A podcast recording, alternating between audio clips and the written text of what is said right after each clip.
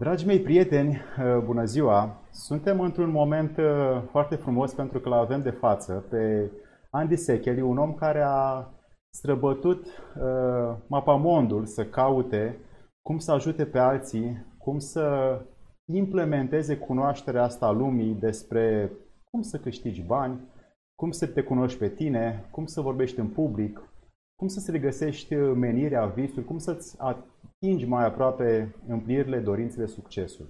Ei bine, Andy se ocupă cu această dezvoltare personală a toate nivelurile sale și a pătruns foarte mult în inimile noastre pentru că este un om onest, este un om curat și merge foarte mult spre oameni, dăruindu-se și dăruind din ceea ce a strâns el. Face cursuri, este autor, este trainer, este om și este un om bun care pe mine mă inspiră și am spus astăzi pentru voi să fie uh, pe întrebări și răspunsuri așa despre ce putem noi învăța de la Andy, ce vom putea învăța în viitor, încât să ne fie de folos să practicăm, încât să ne realizăm împlinirile, obiectivele în viață cu ajutorul lui Andy. Andy, bine te-am găsit!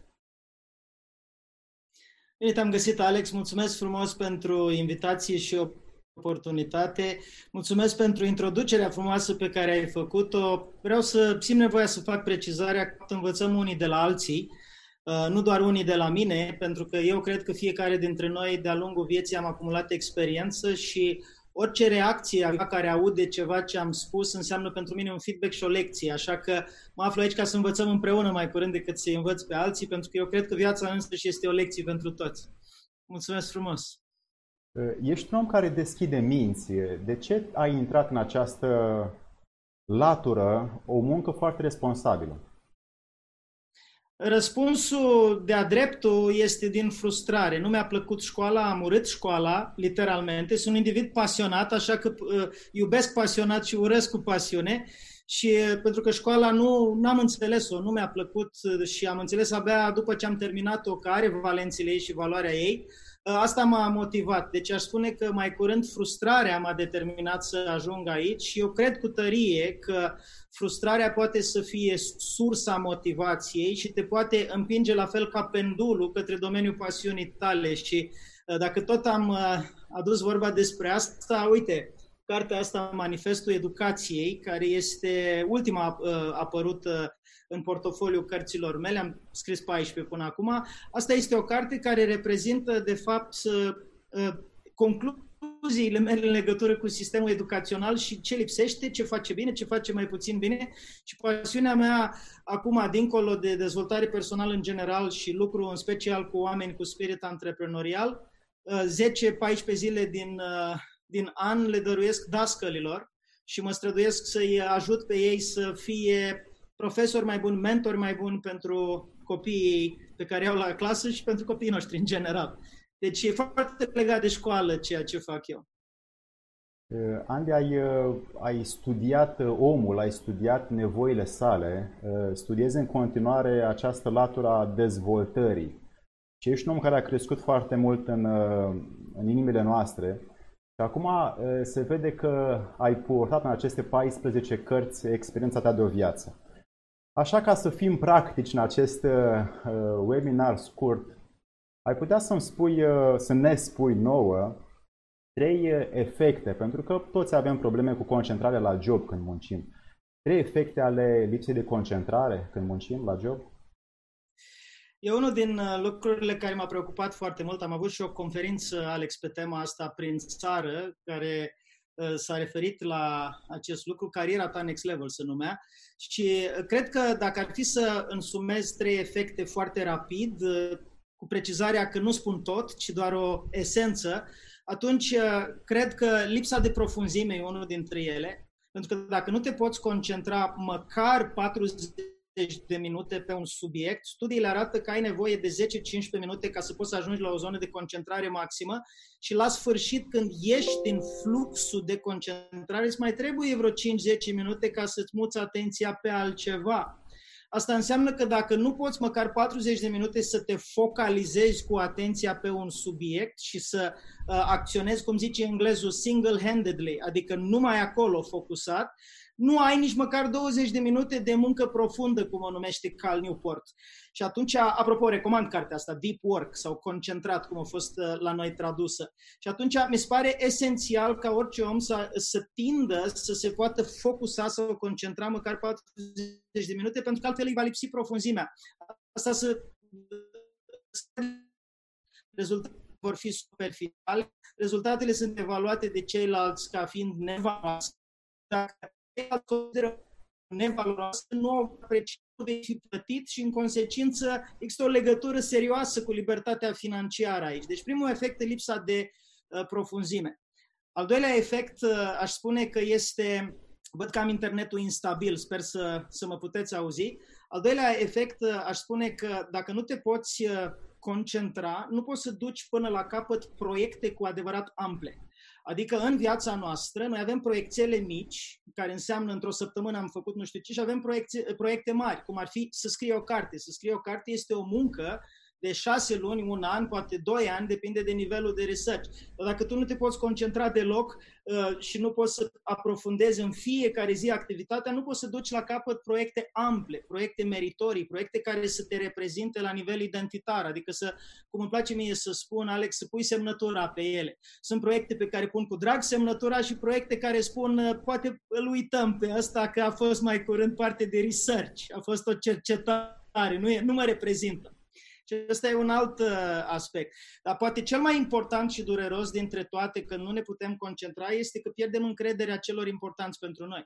Adică oamenii zic că, băi, faci treaba asta și tu spui, da, fac. Și după aia n-ai chef, nu te poți concentra și nu termin la timp, ratezi termene și atunci o să pierzi încrederea oamenilor cu care faci echipă. Și asta este dramatic pentru că vei fi împins în afară din echipele respective sau vei sfârși să lucrezi în echipe cu oameni care de asemenea nu se pot concentra, adică extrem de neperformante. Și asta va avea un efect pe termen lung și tu, fiind psiholog, știi foarte bine la ce mă refer, va avea un efect uh, profund în stima de sine sine. Pentru că oamenii își construiesc încrederea în forțele proprii și stima de sine, în special prin progres perceput. Deci dacă vrem un curs de 10 secunde cum să crești stima de sine, măsoară-ți progresul și fă crescător. Oricât de mărunt ar fi pasul, oricât de mic ar fi creșterea, fiecare creștere percepută e un boost, e un ajutor pentru stima de sine. Vrei să ai stimă de sine mai înaltă și din ce în ce mai multă încredere în tine? Măsoară progresul și fii atent să evoluezi cu pași mici. Este o carte, uh, um, The Progress Principle se cheamă, este a Terezei Amabile, care este o profesionistă de la Harvard și care explică foarte frumos uh, acest lucru. Deci iată că sunt câteva efecte dure atunci când nu ne putem concentra. Ar fi bine să învățăm să o facem. Totuși, concentrarea acum este, din ceea ce observ, și alterată sau atrofiată și din cauza tehnologiei. Cum, cum vezi acest telefon mobil care în fiecare zi suntem pe un proiect și ne perturbă? Am să spun, Alex, cum îl văd. Prea des. Îl văd prea des. Uh, și cred că nu sunt uh, singurul care îl vede uh, prea des. Însă, așa cum tot Cal Newport uh, recomandă, când vrei să faci uh, muncă cu adevărat uh, valoroasă, adică profundă sau deep work, cum o numește el, lasă-l în altă cameră. Lasă-l deoparte.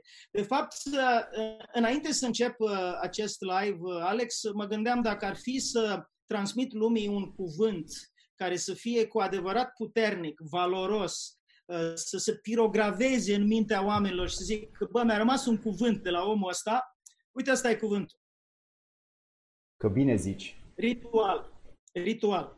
Cu alte cuvinte, uh, avem nevoie să ne facem nu doar niște obiceiuri, ci mai curând niște ritualuri de performanță și productivitate. Dacă ne gândim la un sportiv, un sportiv are obiceiul să facă flotări sau să alege pe bandă. El are un, un întreg ritual de antrenament din momentul în care pleacă de acasă cu echipamentul în geantă, cum își alege hainele, la ce sală se duce, pe ce drum se duce, cât stă acolo, cum își pregătește cronometrul la ceas, toate astea sunt elemente ritualice care te fac să aprofundezi. Când vine vorba de tehnologia care te zăpăcește, de care pomeneai tu mai devreme, un ritual de productivitate te ține la adăpost.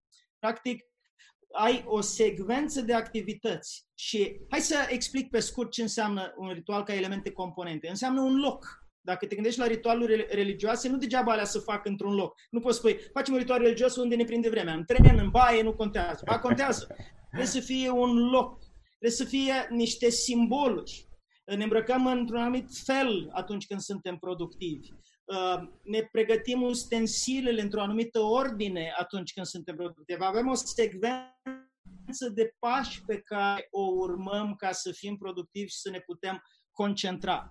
Și uh, acum lucrăm de acasă și când lucrăm de acasă nu e locul unde mulți dintre noi ne-am obișnuit să fim productivi. De asta eu îi sfătuiesc pe oameni, numărul unu, identifică locul. Locul trebuie să fie într-un anumit uh, spațiu din casă unde ai un scaun, o masă și este locul unde tu, când te-ai așezat, ești productiv. Când te-ai așezat, nu lua telefonul cu tine, te-ai așezat și ai 40 de minute, o oră în care numai aia faci ceea ce ți-ai propus. Dacă vrei, sunt trei componente principale eh, la lucru de acasă pentru un ritual de productivitate care să ne permită să ne concentrăm. Primul este locul, al doilea este durata și timpul pe care l-am stabilit pentru asta, adică între 10 și 12. Scriu la o carte. Între 14 și 15 fac uh, nu știu ce live și sunt puse în agenda și duratele mele, calupurile mele de productivitate. Și mai este ceva. Este negocierea cu ceilalți membri ai familiei. Cu alte cuvinte, am nevoie să le explic oamenilor respectiv. Sunt copii care vin și îți intră în live, vine fică mea peste mine și apasă pe butoane și așa mai departe. Și atunci trebuie să fiu anticipat nu activ, ci anticipativ. Adică să anticipez situația în care uh, altcineva are nevoie de respectivul loc, vrea să stea pe scaun în locul meu, când eu trebuie să fiu productiv. Deci, elementele acestui uh, ritual de productivitate mi se par esențiale și te protejează de pierderea de concentrare și inclusiv de tehnologie. Dacă ai învățat să lași telefonul deoparte, de exemplu, sau să închizi alertele la uh, celelalte aplicații pe care, pe care nu trebuie să le folosești în momentul ăla. Nu e ușor, dar ritualul te ajută.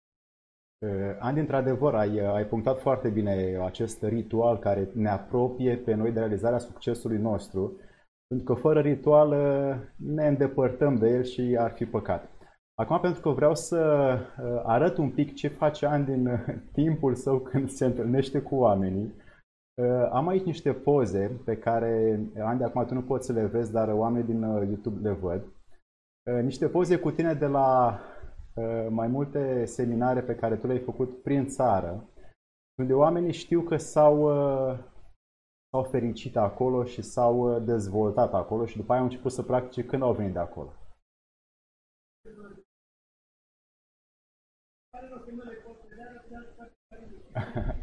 Eh, ai fost și la Chișinău, ai umblat eh, și pe afară, știu, eh, ai făcut și cu diaspora ceva. Ești un om care împarte mult din ceea ce strângi și se vede că prin tine ne scurt circuitezi materializarea dorințelor noastre și îți mulțumim pentru asta.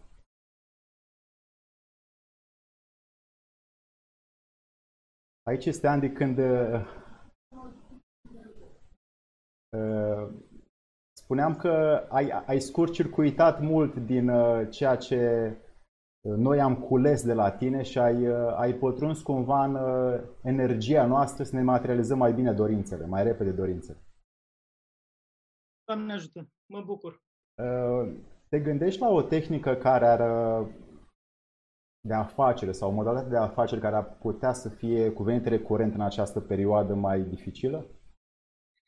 Da, uh, absolut da. E o întrebare foarte bună și foarte relevantă pentru vremurile actuale, mai ales că uh, înainte de criză, foarte mulți antreprenori uh, primeau acest mesaj de la educatori în general și mesajul era scale up, scale up. E bine să gândești mare, să crești de 10 ori. Nu e bine de 10 ori, de 100 de ori. Dar de ce n-ai gândit de o mie de ori? De ce să nu uh, cucerești planeta cu visurile tale? Că uite Zuckerberg ce a făcut și așa mai departe. Și eu întotdeauna am râs la chestia asta. Deci mie mi se pare o chestie absolut uh, hilară. De ce? Pentru că există o a doua jumătate a acestui sfat care nu este la fel de apetisantă, dar e foarte importantă. Și acum, tu probabil uh, știi și ai întâlnit filmul The Secret și multă lume a văzut filmul The da. Secret și seamănă sfatul ăsta pentru antreprenori cu sfatul din The Secret. Vizualizează ce vrei să obții și o să vină în viața ta. O să începi să atragi prin câmpul de forțe uh, energetic uh, către tine. Și ghici ce? E adevărat, numai că e doar o bucățică de ecuație care e foarte tentantă, pentru că lipsește munca de acolo. Și atunci echilibrarea lucrurilor presupune să gândești mare sau mai mic sau mai uh, uh, mediu, depinde cum uh, este toleranța ta la risc, dar să o pui întotdeauna în balanță cu efortul pe care ești dispus să-l faci. Sunt doi pași în ecuația asta. Numărul unu, decide ce vrei și numărul doi, fi dispus să plătești prețul. Pentru că dacă doar decizi ce vrei și după aia aștepți să se întâmple și nu ești dispus să plătești prețul pentru asta, îmi place mie să spun, te antrenezi pentru dezamăgire. Și atunci, ă, asta a fost cadrul inițial pe care vreau să-l fac. Eu aș spune așa, pornește de la stilul de viață pe care ți-l dorești. Îți dorești un stil de viață în care să faci ce-ți place, să ai libertate, să ai suficienți bani ca să poți să-ți permiți ceea ce-ți dorești și așa mai departe. Ok, dacă ăla ai stilul de viață, după aia gândește-te ce afacere ar trebui să faci. Nu te gândi întâi la afacere și după aia ai uitat să te gândești că stilul tău de viață s-ar putea să fie atât de afectat încât nu-ți mai vine să faci deloc. Atunci te antrenezi pentru dezamăgire. Tehnică de afaceri. Hai să vorbim despre asta. Uh, eu recomand două articole să fie citite rapid, că sunt foarte scurte. Unul este al lui Seth Godin și se numește First 10, mai întâi 10. First 10, mai Eu întâi scriu 10. și în YouTube acum când îmi zici tu, la oamenii care ne, ne văd aici. Aha, ok. Și unul este al lui Keller, care uh, se numește ceva de genul 1000 True Fans, 1000 de fani adevărați. Eu sunt adeptul acestei școli care spune ai nevoie să începi cu 10 oameni care sunt interesați de munca ta, de serviciile tale, îți dau feedback, sunt mulțumiți, le place ce faci și te recomandă la alții și dacă faci în mod consecvent munca respectivă, o să ajungi la 1000 de fani la un moment dat. Că faptul că eu am o comunitate de 400 de mii de oameni nu înseamnă că am 400 de mii de fani, dar probabil am 1000 de fani. Și 1000 de fani ce, ce înseamnă? Înseamnă că sunt niște oameni care literalmente, atunci când tu vii cu ceva nou, sunt dispuși să fie early adopteri, adică să fie primii care plătesc un, o taxă inițială pentru a încerca produsul tău, plătesc un, un serviciu. Și ăla este, după părerea mea, business-ul adevărat, robust, care stă în picioare, care prinde rădăcini și pe care poți să-l faci pe termen lung. Vestea proastă este că nu se întâmplă instantaneu. Ai nevoie să uh, aloci niște timp la început. Eu acum scriu o carte, uh, mă amuză că m-ai întrebat asta. A 15 O să dezvălui titlul viitoarei cărți pe care o scriu, care e aproape gata, se numește Fi stejar, nu brocoli. Principiul este că un brocoli crește în 3 luni de zile, este tăiat și recoltat. Un stejar are nevoie de 25 de ani ca să producă o ghindă viabilă. 25 de ani, 25 dacă îți gândești cariera așa, te relaxezi, pentru că zici, bă, chiar dacă pierd o bătălie, două, trei, eu câștig războiul, că am două, bag 20 de ani în treaba asta. Dar pentru generația tânără, când mă aude pe mine spunând chestia asta, o să zic că du-te bă de aici, tu nu vezi că alții fac bani pe Amazon în trei luni, ești uh, prost la cap, că se rezolvă repede lucrurile astea. Da, cu mentalitate de brocoli, dar nu cu mentalitate de stejar. Și acum, uh,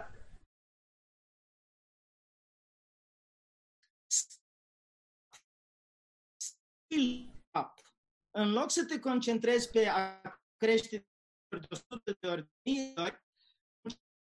o competență pe care o șlefuiești până la nivelul la care ești imposibil de ignorat. Adică ajungi atât de bun de diferențiat de ceilalți, pentru că stilul tău unic începe să se manifeste, încât lumea nu te mai ignoră. Mai întâi nu te ignoră 10, după aia nu te ignoră 100 și la un moment dat o să ai o mie care nu te ignoră și care când le spui hai să o luăm în direcția asta, zic, bă, hai să mergem după asta că știe ce spune că a dovedit până acum. Deci, do not scale up, mai ales în timp de criză, skill up. Ce vreau să spun? Alege o competență care estimezi, atenție, alege o competență care estimezi că va fi valoroasă în viitor și începe să șlefuiești la ea și în șase luni o să se vadă primele rezultate, că dacă aloci o oră sau două pe zi, este imposibil să nu se vadă rezultatele chiar și în trei luni. În șase luni se vor vedea evident și diferențiat de oricine altcineva care n-a depus orele alea și n-a făcut efortul. Într-un an poți deja deveni suficient de bun încât să fii plătit, doi ani o să începi să fii plătit bine, în cinci ani o să devii expert din nivel național în domeniul respectiv, în 10 ani o să devii expert de talie europeană în domeniul respectiv. Doar investește iar și iar. Dacă ne gândim la un trunchi de stejar pe care l-am secționat, cum crește stejarul? Răspunsul este inel cu inel. Încă un inel, încă un inel, încă un inel, dar e robust, e solid. Deci, lasă deoparte aia cu 10x. Poți să pui undeva în spatele minții visul tău și spui vreau să ajung acolo. Minunat, vizualizează treaba aia, dar nu uita partea a doua. Partea a doua este că în fiecare zi ai de plătit prețul, în fiecare zi ai de făcut ceva. Alex, cum ar fi dacă tu n-ai mai postat vreo 2 ani pe YouTube pentru simplu motiv că n-ai chef? Adică ai început, ai construit o comunitate, ai niște zeci de mii de oameni, dar, bă, fraților, știți ceva? Ă, mi s-a luat, iau și eu o pauză de vreo 2 ani, ne vedem mai târziu. Nu ne mai vedem că nu mai avem cu cine. Ai nevoie în fiecare zi să construiești câte ceva. Așa răspunsuri există o grămadă. Dacă ai o competență în momentul de față, du-te pe Fiverr sau pe Skillshare și fă testul pieței. Vezi în ce măsură oamenii din jur sunt dispuși să plătească pentru asta. Dacă ai că investești timp, apucă-te și du mâncare la oameni care uh, nu vor să iasă din casă pentru că suntem în această situație. Dacă uh, vrei, poți să faci, uh, poți să-ți pui la dispoziție o competență pe care o ai deja, să zicem că ești bun dansator, să te pricepi la un instrument și fă video care sunt deja consacrate, cum este Teachable, fă niște lecții video, fă un curs online, oferă serviciile de copywriter, poate îți place să corectezi text, dacă știi să scrii, scrie. Adică ce vreau să spun este că sunt o grămadă de lucruri pe care le poți face. În live-ul meu zilnic, m-am apucat să fac live-uri zilnice acum pentru comunitate, Felicitări. am vorbit despre asta și am văzut că a fost o emisiune apreciată. Profesiile viitorului. Oamenii sunt interesați din ce observ eu să știe ce să facă cu viața lor în continuare, dar ideea e așa, nu cu mindset de brocoli, cu mindset de stejar, cu alte cuvinte, cu un mindset pe termen mai lung în care tu vrei să crești robust.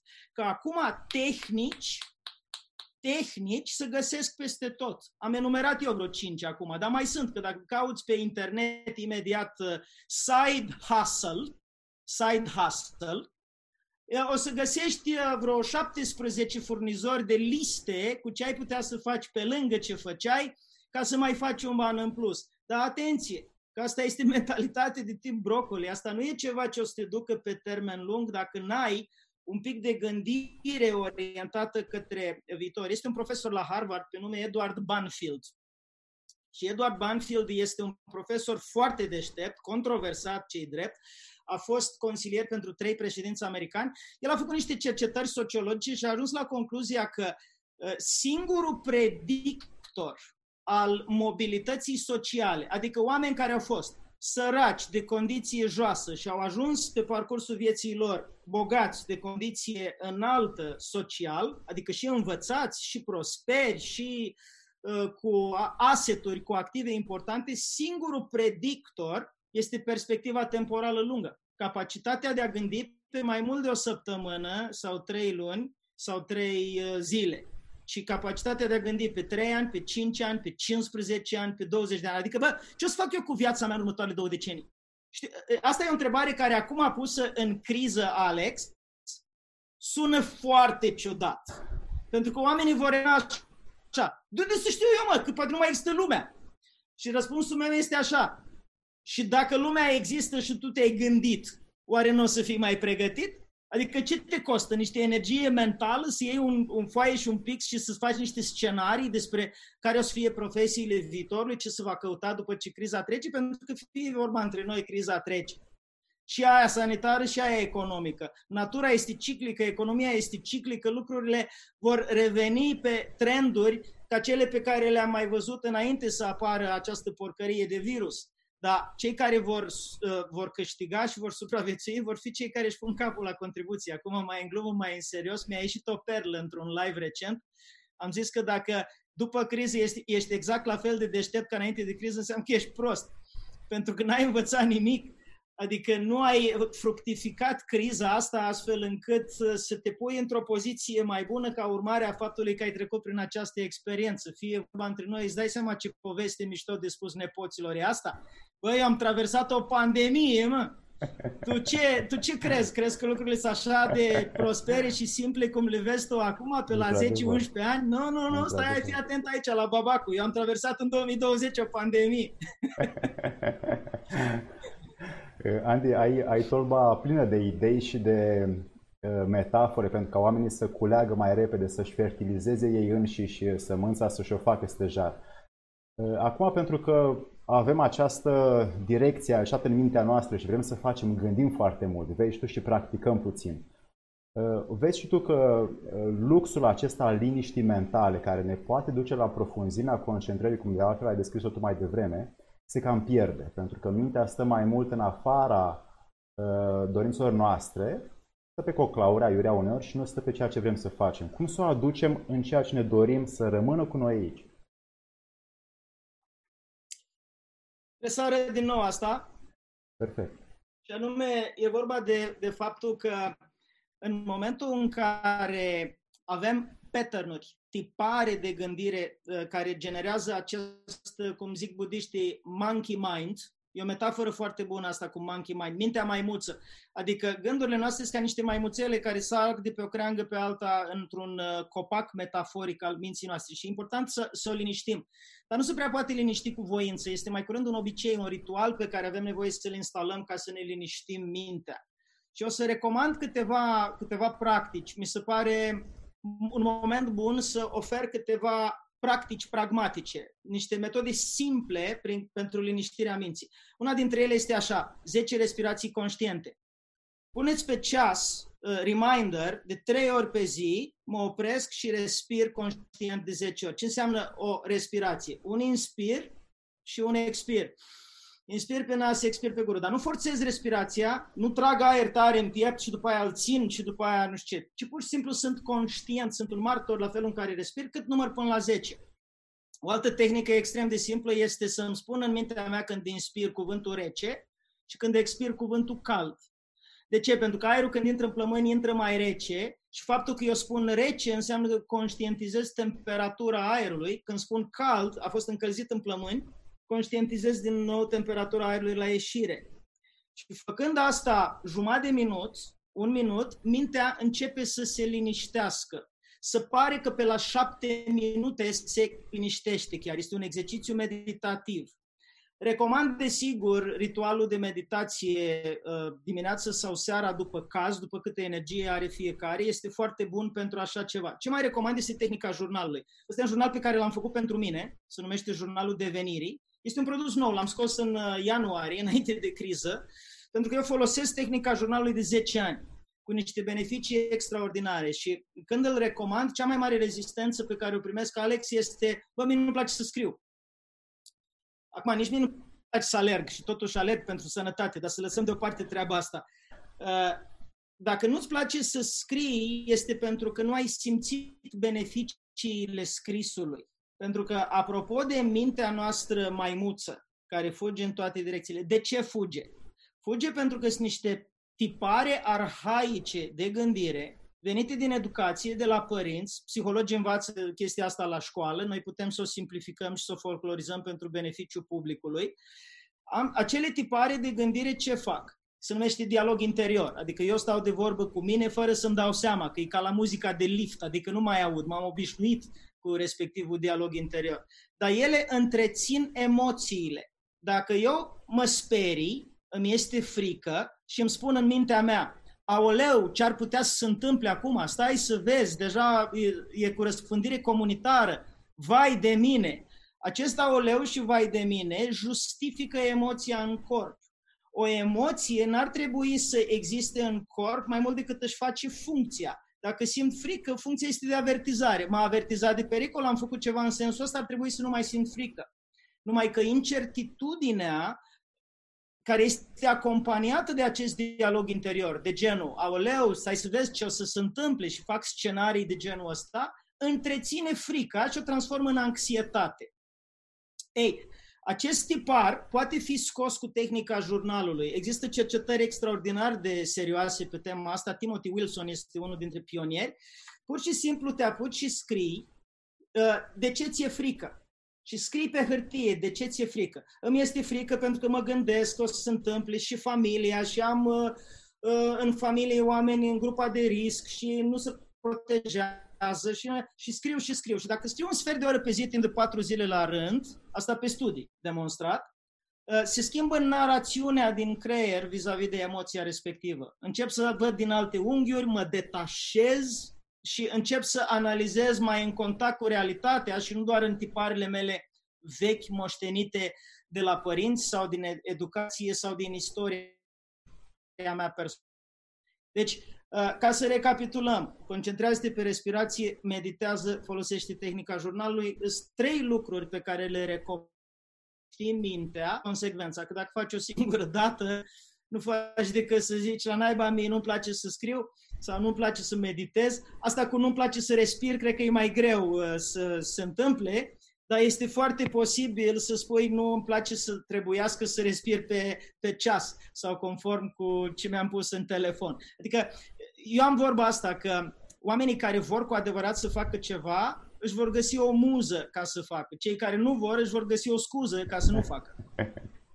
Eh, Andy, pentru că mai avem 5 eh, minute și tu ai foarte multă energie și așa vorbești cu, cu multă experiență și dăruire pentru noi, eh, te-am rugat în sfârșit pentru că sunt unii care ne întreabă cam ce trei atitudini, ca să nu ne lungim prea mult, de comportament ar fi bine să aibă un viitor antreprenor în zilele noastre. Ok. Am scris cartea asta, se numește Formula Maestriei și o să dau din ea. O să dau din ea trei, uh, trei idei, pentru că ele se regăsesc și în cartea Fistejar, nu brocoli, dar aici se pot, uh, se pot găsi într-un capitol scurt. În primul rând, gândește pe termen lung.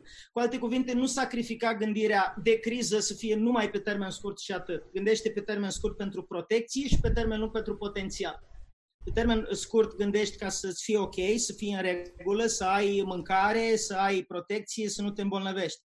Pe termen lung gândești pentru potențial, pentru oportunitate, pentru ce ar putea să se întâmple. Asta e numărul unu. Numărul doi, organizează și aranjează-ți restul vieții tale astfel încât să poți să faci din ce în ce mai mult ce-ți place și din ce în ce mai puțin ce trebuie. Asta nu se va întâmpla peste noapte, asta necesită o ecologizare a vieții tale Asta necesită uh, timp alocat, inteligență, strategie, necesită să aduni în jurul tău oameni care sunt dispuși să facă ce ție nu-ți place la contrapartidă, cu faptul că tu faci ce nu le place lor, dar se poate. Poți să-ți ecologizezi viața în același fel. Iar antreprenorii exact asta fac printr-un mecanism care se cheamă delegare. Deleagă la echipa lor activități care, la care ei nu sunt buni sau nu se pricep, dar sunt necesare în ecosistemul unui business. Da? Și numărul trei, lasă o marcă unică în jurul tău. Ceva care te diferențiază de ceilalți și care uh, reprezintă filonul tău de valoare absolută pe care o dai în lume. Pentru că, cu siguranță, în tine se găsește ceva unic ce nu se găsește în ceilalți. Dar este jobul tău să-l scoți la lumină. Nu poți să zici, bă, eu ata, pot, fac ce fac și alții, că dacă merge, lasă-o să meargă, dă înainte, uh, merge și așa. Nu, nu, nu, nu, nu, nu. Gândește pe termen lung, fă mai mult ce-ți place organizându-te astfel încât să poți face din ce în ce mai mult ce-ți place, că nu se poate de la început. La început faci numai ce trebuie și după aia încet, încet ajungi să faci ce-ți place dar propuneți să lași o marcă unică în lumea asta. Propuneți să, la, să, să lași în, în lumea asta un mod unic despre care nepoții tăi, lumea din jur să vorbească despre ce ai lăsat tu în urma ta. Unic și special. Pentru că ești unic și special și lumea are nevoie ca tu să fii unic și special, dar în același timp să faci lucruri pe care ai spus că le faci sau pe care ți le-ai asumat. Nu numai lucruri speciale de aia speciale, pentru că reprezintă 1% sau 2% din ce ai făcut. Dar gândește-te la unicitatea ta, că e importantă și avem nevoie de ea, cu toții. Andy, și noi avem nevoie de tine și îți mulțumim foarte mult pentru ceea ce ne-ai oferit și ne-ai împărtășit și, dragi prieteni, avem, avem treaba, avem de făcut practic în urma acestor uh, valoroase și aurite sfaturi din gura lui Andy. Se pare că a ajuns la un nivel unde, dacă stăm aproape de Andy, o să ne realizăm mai repede și mai eficient visurile. Dragii mei prieteni, vă mulțumim pentru comentarii, pentru Andy, îți mulțumesc foarte mult pentru dăruirea ta și ținem foarte aproape, pentru că Andy este un om care ne inspiră. Mulțumesc frumos, apreciez. Să ne revedem cu bine.